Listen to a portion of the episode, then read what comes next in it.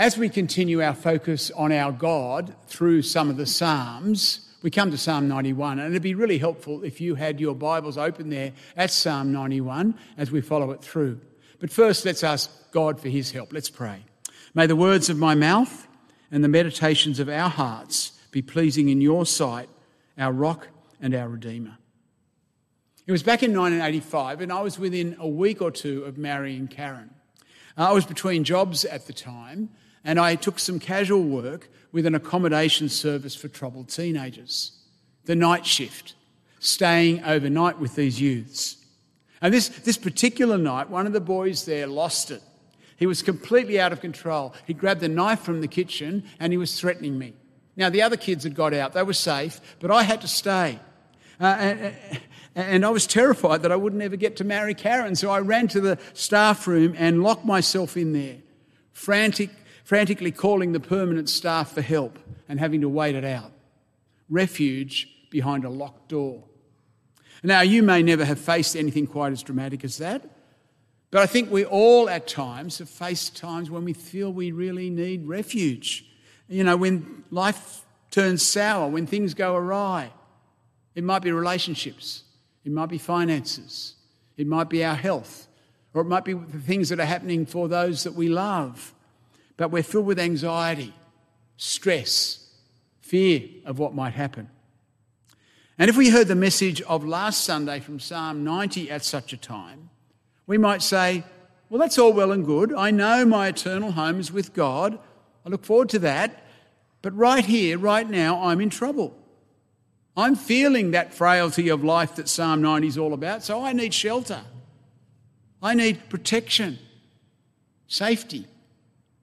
And I think that's why Psalm 90 is followed by Psalm 91. I don't know if you noticed when it was being read, but Psalm 91 also, like Psalm 90, calls God our dwelling place, our home. It's in verse 9. If you say, The Lord is my refuge, and you make the Most High your dwelling. And that's the same word as Psalm 90, verse 1. Here is the right here, right now implication of God being our eternal home. So here is the answer to the plea of Psalm 90 God is our present refuge when trouble strikes. Now, when I was in that locked room, just wanting to be safe for my wedding day, I didn't just call the permanent staff, I also called on God. And I remember turning to the Psalms for assurance. Now, I can't remember if Psalm 91 was one of the ones that I read, but it well could have been. For this is a message to strengthen and comfort us in all the trials and fears we face in this life. The God who is our home is also our refuge. So let's listen to this song together and hear its call to harbour in God's safe presence, hear of God's strong protection, and hold on to God's sure promises. As the psalm begins, the language is all of shelter, refuge, and fortress. Whoever dwells in the shelter of the Most High will rest in the shadow of the Almighty. I will say of the Lord, He is my refuge and my fortress, my God in whom I trust. This is really the basic message of Psalm 91. God is our refuge. We can harbour in His safe presence. And there are two things to particularly note. The first is the immediacy of these opening words. This shelter is not a far off thing resting in the shadow of the Almighty is being offered right now. God is, not will be, the psalmist's refuge and fortress. This is an expression of trust in the here and now. The second thing to note is that it's individual. The translation whoever might obscure that, but this is all in singular pronouns, which is different to Psalm 90, which was in predominantly plural terms. While Psalm 90 was the prayer of Moses, it was clearly a prayer that Moses led the people in. It was a corporate prayer, whereas Psalm 91 is an individual prayer. Now, we don't know who wrote it or when. It's reminiscent of many of David's Psalms. It also, like Psalm 90, echoes the song of Moses in Deuteronomy. But, but it comes to us anonymous and timeless, which gives it a relevance for anybody in a time of trouble. This is the prayer of one person taking shelter in God. And so it can be read by any individual feeling the pressure, needing the safety of God's presence with them. I hear a strong, confident tune backing these lyrics, don't you? Maybe an Elgar tune with, with lots of brass, or perhaps one of U2's anthemic themes. Music filled with assurance of God's presence. Whoever dwells in the shelter of the Most High will rest in the shadow of the Almighty. I will say of the Lord, He is my refuge and my fortress, my God in whom I trust. An image that this uh, opening stanza brings to my mind is of London during the Blitz. Under heavy air attack, it's a terrifying scene, but the people have flocked to the underground, which served as a sort of gigantic uh, air raid shelter during World War II. It's a frightening situation outside, but in the safety of this refuge, with the presence of the Home Guard, each person seems comforted. There's an air of confidence, of calm, of camaraderie. Of course, the Most High God is much more secure than even the most secure of any air raid shelter. The Almighty is stronger than any walls of protection. And the bulk of this psalm sings of that declares the strong protection offered by the Lord, who is our refuge. I love the image of God's strong protection in verse 4, or, or two images really. First, that of the warm protectiveness of a bird wrapping its wings over its young. He will cover you with his feathers, and under his wings you will find refuge. But that's mixed with the hard, unyielding strength of a soldier's armour. His faithfulness will be your shield and rampart. As solid as armour, as gentle as wings, covered, protected, secure. And to a faithful Israelite, that combination of covering wings and battle ready armour would surely have evoked the very symbol of God's presence with them the Ark of the Covenant with its outspread wings of angels who would accompany them into battle. Uh, the throne of God that spoke of God being with his people covering them. Its presence with them would remind them that, as Allan Harman puts it, God's faithfulness to his covenantal promises would serve like a shield to protect them. And it would protect them in all circumstances. Particularly, two are drawn out in the surrounding verses. First, with the assuring truth of verse 3 Surely he will save you from the foulest snare and from the deadly pestilence. It could be the trap set by an enemy or an illness that has you laying low. God's saving presence will be with you in both. And then the same two threats are then spelled out more in verses 5 and 6. The first, the threat of enemies. You will not fear the terror of the night, nor the arrow that flies by day. That is, neither the midnight raid nor a full on frontal assault at midday However, the enemy attack, you need not fear. While we may not be familiar with the ways of war, in the sense that ancient Israel would have been, the truth is that there is a spiritual battle raging. So Paul calls on Christians to arm ourselves with the devil's schemes, for our struggle is not against flesh and blood, but against the rulers, against the authorities, against the powers of this dark world and against the spiritual forces of evil in the heavenly realms. And Peter speaks of resisting your adversary, the devil, who prowls around like a roaring lion seeking someone to devour. We're in a war. It may not be fought with arrows or guns, but it's a very real threat. A battle of heart, of will, of spirit, as our enemy prowls, seeking to tempt us away from the Lord. He lays snares for us. It might be the lure of wealth, the trap of porn, or the urge to strike out in anger. He attacks at night when, when we're tired and vulnerable. He lays a full on assault in the day, in the commute, at the office, back with our family. There is a battle raging for our souls, and we need God's strong protection. The other threat seems to have a, a particularly contemporary relevance for us nor the pestilence that stalks in the darkness, nor the plague that destroys at midday. There, there are so many fears that have been associated with COVID 19, from the disease itself, either on ourselves or, or those we love, to fears about vaccines, from isolation, being cut off from loved ones, to financial and employment threats. But the thing is, whether it's a global pandemic or some more individual diagnosis, ill health and the fears associated with it can weaken our spirit as well as our mind and body. And once more, we can be tempted to abandon God and His promises. But we need not fear. That's the message. Because of those wings, that shield, because of God's faithfulness to His covenantal promises, because He is our strong protection. The psalm gives us assurance that God's protection is stronger than the devil's scheming. So verses 7 and 8 draw a contrast between God's protected people and those who reject God, called here the wicked. A thousand may fall at your side, ten thousand at your right hand, but it will not come near you. You will only observe with your eyes and see the punishment of the wicked.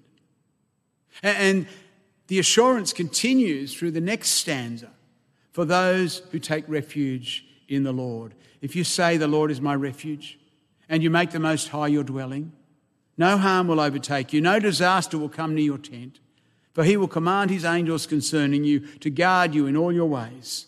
They will lift you up in their hands so that you will not strike your foot against a stone. You will tread on the lion and the cobra. You will trample the great lion and the serpent. There is assurance here of God's strong protection. But there's also much room for misunderstanding. And so there are a couple of things I really need to address, or they're going to come up in question time anyway. Firstly, we hear all sorts of things about guardian angels.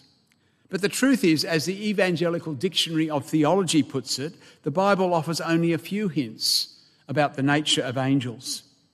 And one of those hints is here that God sends them to guard us in some way. Exactly how that works, we don't really know but we can be thankful for their ministry to us. But the other, even bigger question is the sense here of, absolute, of the absolute terms of this protection. No harm will overtake you, no disaster will come near your tent. But doesn't experience tell us otherwise? Well, a few things to note. Firstly, look at God's words down in the middle line of verse 15. I will be with him in trouble. God will be with his people in trouble. Not God will keep his people out of trouble, which obviously implies that there will be trouble for God's people. They will undergo trials. Secondly, the language of Psalm 91 is clearly poetic. It's a song about God's protection, not a treatise on how that works. That's especially seen in verse 13 when it talks about treading on lions and trampling snakes. It's poetic imagery. It's not suggesting that you'll be able to stomp on the lions at Taronga Park or trample on the red belly black that you see on your bushwalk. Other parts of Scripture suggest that it might be a reference to enemies, but basically it's a way of capturing the strong protection of God. Thirdly, trampling on snakes does have a particular Old Testament slant. Way back in Genesis 3, the first note of hope and promise in the Bible as God pronounces judgment on the serpent who had tempted Adam and Eve. Genesis 3:15. And I will put enmity between you and the woman and between your offspring and hers. He will crush your head and you will strike his heel. That was the, the first hint in the Bible of the coming Saviour King. So then, fourthly, well, remember that this is an individual prayer. And you know, the person who could most easily apply this to is God's anointed king. Yes, anyone uh, of God's people could sing this song, but it has special relevance to the king who would lead them into battle, to the one God had anointed to save his people. And if you didn't recognize that, well, Satan certainly did. Remember when Jesus went into the wilderness to be tempted by Satan? Well, Satan knew that he was God's anointed. And so he tried to tempt him with this promise of Psalm 91. That's in Luke chapter 4. The devil led him to Jerusalem and had him stand on the highest point of the temple. If you are the Son of God, he said, throw yourself down from here, for it is written, He will command His angels concerning you to guard you carefully. They will lift you up in their hands so that you will not strike your foot against a stone. Jesus answered, It is said, Do not put the Lord your God to the test. And when the devil throws these verses at Jesus so as to suggest that no harm could ever befall him, Jesus says that that would be testing God. These words are not meant to be claimed as some sort of magic formula. It's not about God will protect me from all circumstances. Jesus knew that. He knew that his mission on earth would lead to the cross. He knew his enemies would attack him. He knew he faced death. And to use the words of Psalm 91 to rely on God to save him from that would not be faith in the Lord, it would be testing the Lord.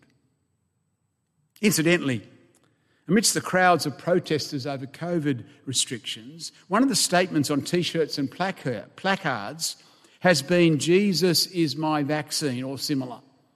Now, whatever you think of the restrictions, and there are many varied reasons that people uh, may be wary of the vaccines, it seems to me that if the reason to object is that you think that you are immune from COVID because you're a Christian, well, I think that seems more like testing the Lord than following the suffering servant. No, we should not take the poetic language of Psalm 91 as a guarantee that the faithful won't suffer. Remember, the battle that we are being kept safe from is the battle of our souls. Whatever shape the attack comes illness, relationship, work stress, you name it well, God will be our strong protection. So, so rather than saying the faithful won't suffer, this psalm gives assurance that God will be our refuge in times of trial, protecting us from Satan's assaults, keeping us till the end when in Christ we will have the final victory. That's the promise that the psalmist is relying on. See how the psalm finishes in verses 14 to 16? Because he loves me, says the Lord, I will rescue him. I will protect him, for he acknowledges my name. He will call on me, and I will answer him. I'll be with him in trouble. I will deliver him and honour him. With long life, I will satisfy him and show him my salvation. This is what it means for God to be our refuge, knowing that he promises to rescue those who love him, to protect those who acknowledge him, holding on to his promise to answer when we call on him to be with us through all the trouble that we encounter, to deliver us, to honour us, and ultimately to satisfy us with long life and salvation. I, I, can imagine any faithful Israelite of any generation being buoyed and strengthened as they sang this psalm, as they grabbed hold of God as our refuge, as they meditated on His protection, as they absorbed His promises. But I especially think of those faithful but flawed kings of Israel, like David, Solomon, Hezekiah, Josiah, and most of all, I imagine, great David's greatest son, the King of Kings, our Lord Jesus Christ. Uh, this psalm would have had a deep assurance for Jesus, as he supremely is the trusting man captured in these verses. He couldn't be hijacked by Satan's misuse of the promise, for he knew it wasn't a magic wand, but a call to faith, a reassurance of God's presence and protection. And so, as Jesus went to the cross, suffering for my sin, your sin, as he was breathing his last breath, he could say, Father, into your hands I commit my spirit. And though he had to die and suffer separation from his Father for our sake, he was vindicated in resurrection and became the yes and amen to all God's promises. And so, as in Psalm 91, verse 16, he showed the faithful his salvation, and the satisfaction of a long life became the sure hope of eternal life. But before that, as he walked the earth with his disciples, and welcomed back 72 of them, uh, rejoicing after a successful mission, he filled the poetry of Psalm 91 with rich meaning, saying, I saw Satan fall like lightning from heaven. I have given you authority to trample on snakes and scorpions and to overcome all the power of the enemy. Nothing will harm you. However, do not rejoice that the spirits submit to you, but rejoice that your names are written in heaven. Those early disciples got a taste of the victory that we have in Christ, along with a reminder that what really matters is the security uh, of our eternal home, which we looked at in Psalm 90 last week, our names written in heaven. In Christ, we have the victory. Though the spiritual battle still rages, the war has been won, and we have power over the enemy.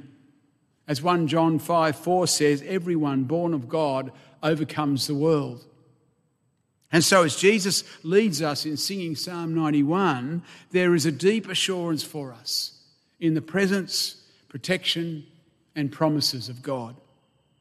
Not that we will never face trouble in this world, not that we don't feel the attack of our enemy Satan, not that we never get sick or suffer in any way. No, the, the, the, promises of the psalm will not be fulfilled in their entirety until the new heavens and the new earth.